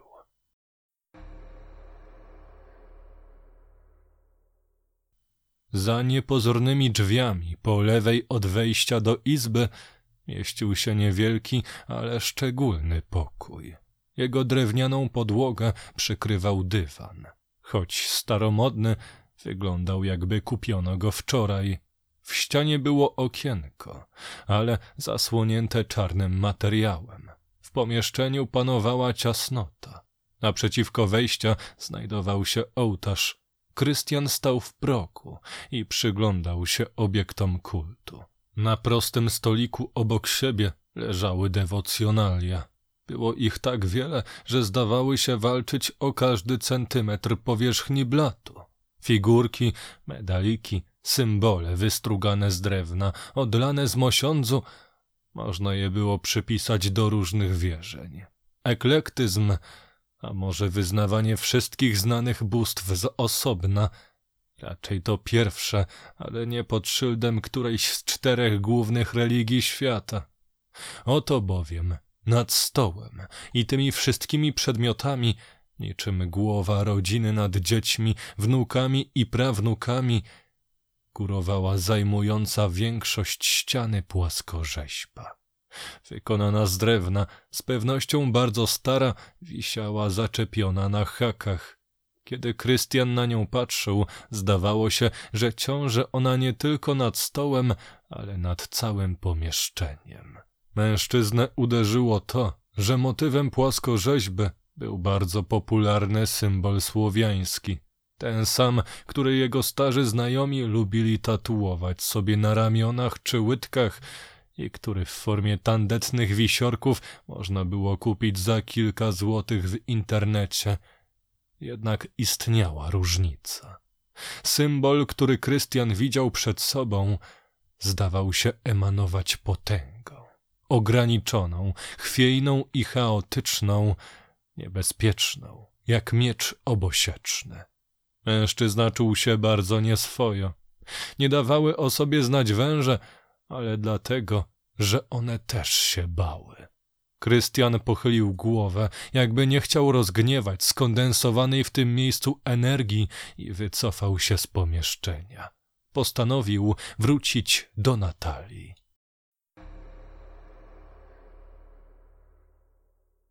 Noc ciągnęła się w nieskończoność.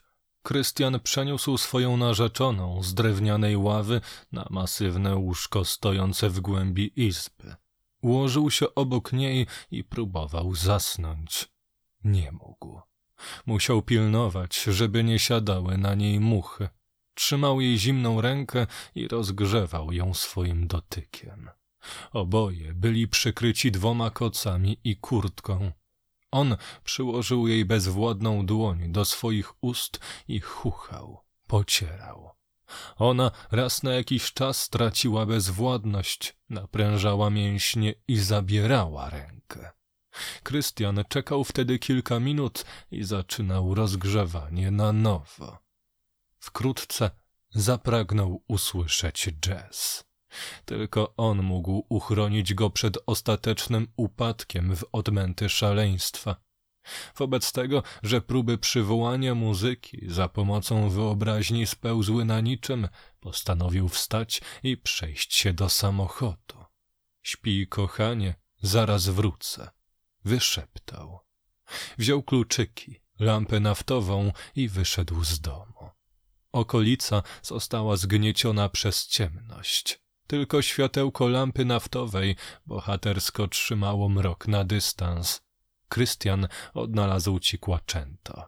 Wszedł do środka i zamknął za sobą drzwi. Wziął do ręki płytę i zastanowił się nad muzykiem oraz jego twórczością, ale okazało się, że w jego pamięci jest pustka. Jak to się stało, że Krystian zapomniał nazwisko i muzykę jednego ze swoich ulubionych artystów? Kiedy się nad tym bardziej zastanowił, nie był w stanie przypomnieć sobie żadnego jazzmana. Poznikały nie tylko utwory, ale i sylwetki. Jak oni wyglądali? Z jakich krajów pochodzili? Kto był prekursorem w Ameryce, a kto w Polsce? Przecież to konkretne nazwisko znali nawet ci, którzy nie interesowali się jazzem. Krystian uspokoił się. Przecież miał w ręku płytę i wystarczyło jej posłuchać. Lada moment włoży CD do odtwarzacza i przypomni sobie nie tylko tego jednego twórcę, ale i całą resztę. Pierwsze rozczarowanie przyszło, kiedy Krystian spojrzał na okładkę płyty. Tytuł oraz nazwisko wykonawcy wyblakły do tego stopnia, że przy specyficznym świetle lampy naftowej nie dało się ich odczytać. Po raz drugi Krystian rozczarował się w momencie, kiedy włożył płytę i włączył odtwarzacz. Zamiast jazzu z głośników wydobył się odgłos łażących robaków, wykluwających się larw, wgryzających się w padlinę moch. Wturował temu dźwięk pulsującego mięsa. Krystian przewrócił lampę i z krzykiem wybiegł z samochodu.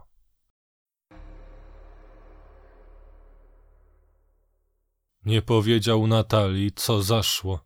Wsunął się do niej pod koc, jak gdyby nigdy nic. Już w łóżku ściągnął wciąż przemoczone buty i skarpety. Przypadkowo zetknął się z nią stopami i serce zabiło mu szybciej. Najmocniej na świecie zapragnął poczuć jej ciepło w ten sposób, w jaki może to zrobić tylko mężczyzna. Długo muskał ją po skórze ramion, po łydkach, po śladku, po piersiach. Była w dotyku inna niż zapamiętał, ale kto by się nie zmienił po tym wszystkim?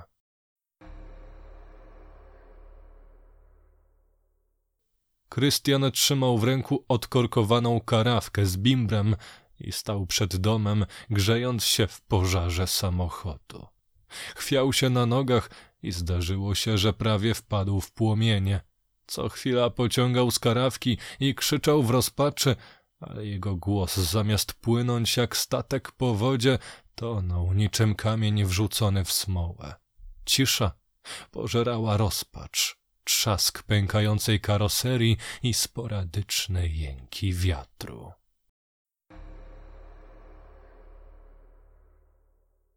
Sztachety, które tak bardzo kojarzyły mu się z nagrobkami, posłużyły w końcu za dekorację grobu.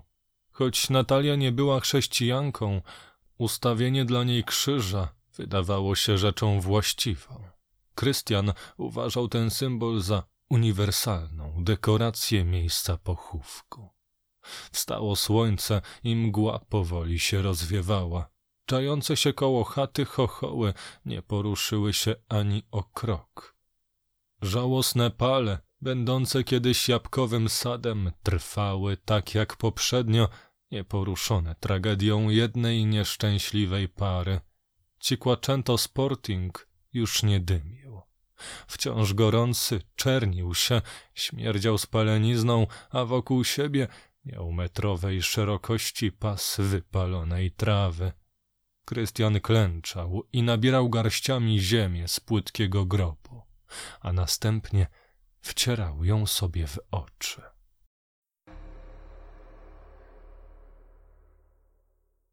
Ból był nie do zniesienia.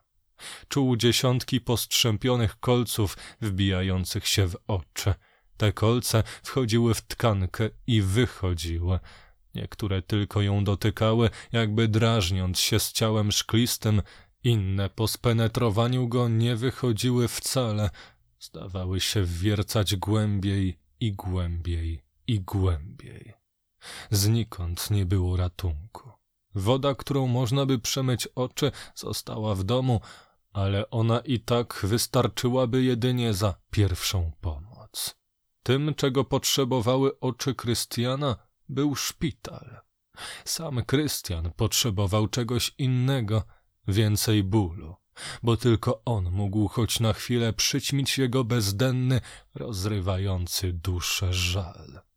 Dlatego mężczyzna siłą rozwierał powieki i znów czerpał po przykrywający jego ukochaną brud, żeby wepchnąć go sobie do oczu i trzeć, i trzeć, i trzeć, jakby szorował zaschniętą patelnię.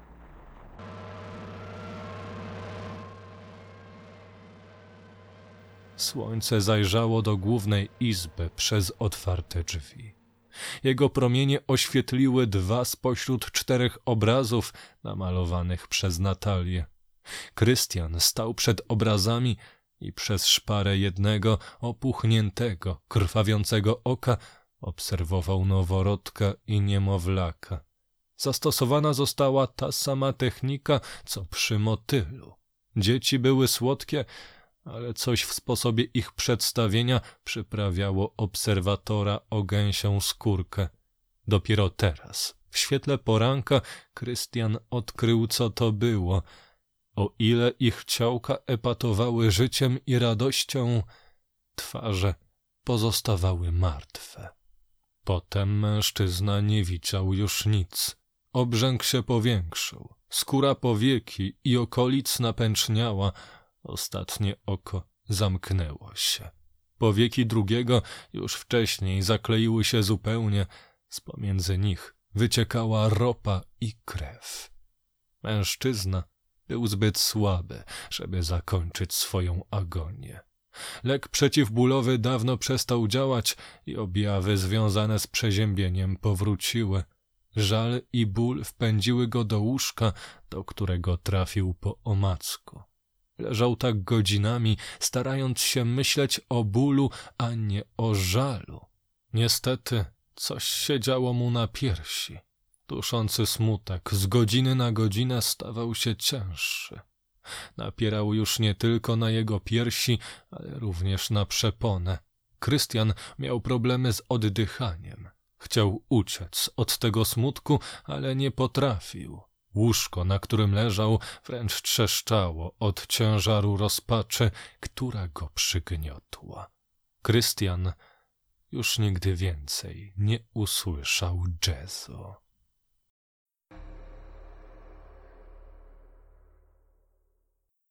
W izbie znów zapanowała całkowita cisza.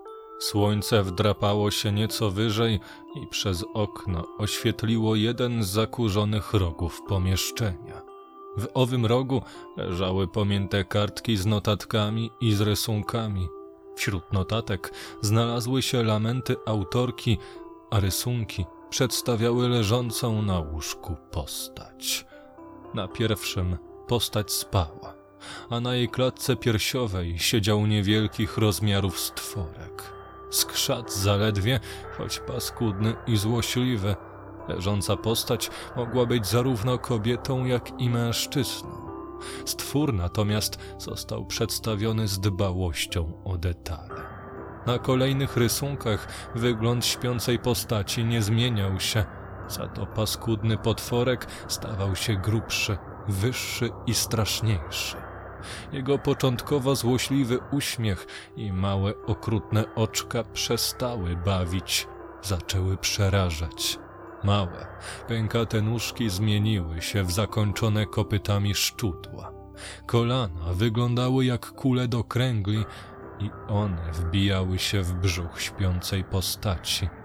Chomicze łapki urosły i przekształciły się w kułaki, z których wystawały pokrzywione, sękate palce, zakończone pazurami. Ręce te uciskały klatkę piersiową śpiącej osoby.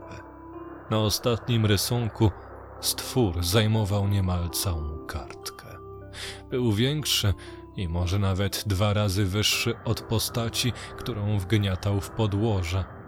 Nagle łóżko, na którym leżał chory mężczyzna, zaskrzypiało zatrzeszczało, grożąc, że się połamie. Stało się tak, mimo że wspomniany mężczyzna nawet się nie poruszył, a potem nie było już nic.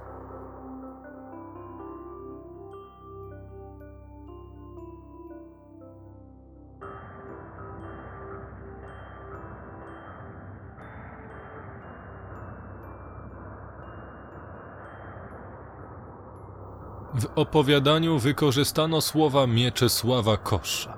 Przypis w opisie. Szanowny słuchaczu, jeśli cenisz sobie naszą pracę, podziel się ulubionym odcinkiem Dawek Grozy na swoich social mediach i daj nam wysoką ocenę na platformie, na której słuchasz podcastów. A jeżeli chcesz więcej grozy od pisarza R.G. Sawickiego, przeczytaj jego książkę Źródło Mrozu dostępna w wybranych księgarniach internetowych. R.G. Sawicki wystąpi też w szykowanej przez wydawnictwo Lingua Mortis antologii grozy już tej jesieni. Obserwujcie tego autora na Facebooku lub Instagramie, żeby niczego nie przegapić. Czytali Piotr Czapicki i Dominika Grondek. Montaż Przemysław Jóźwicki. Do usłyszenia następnym razem.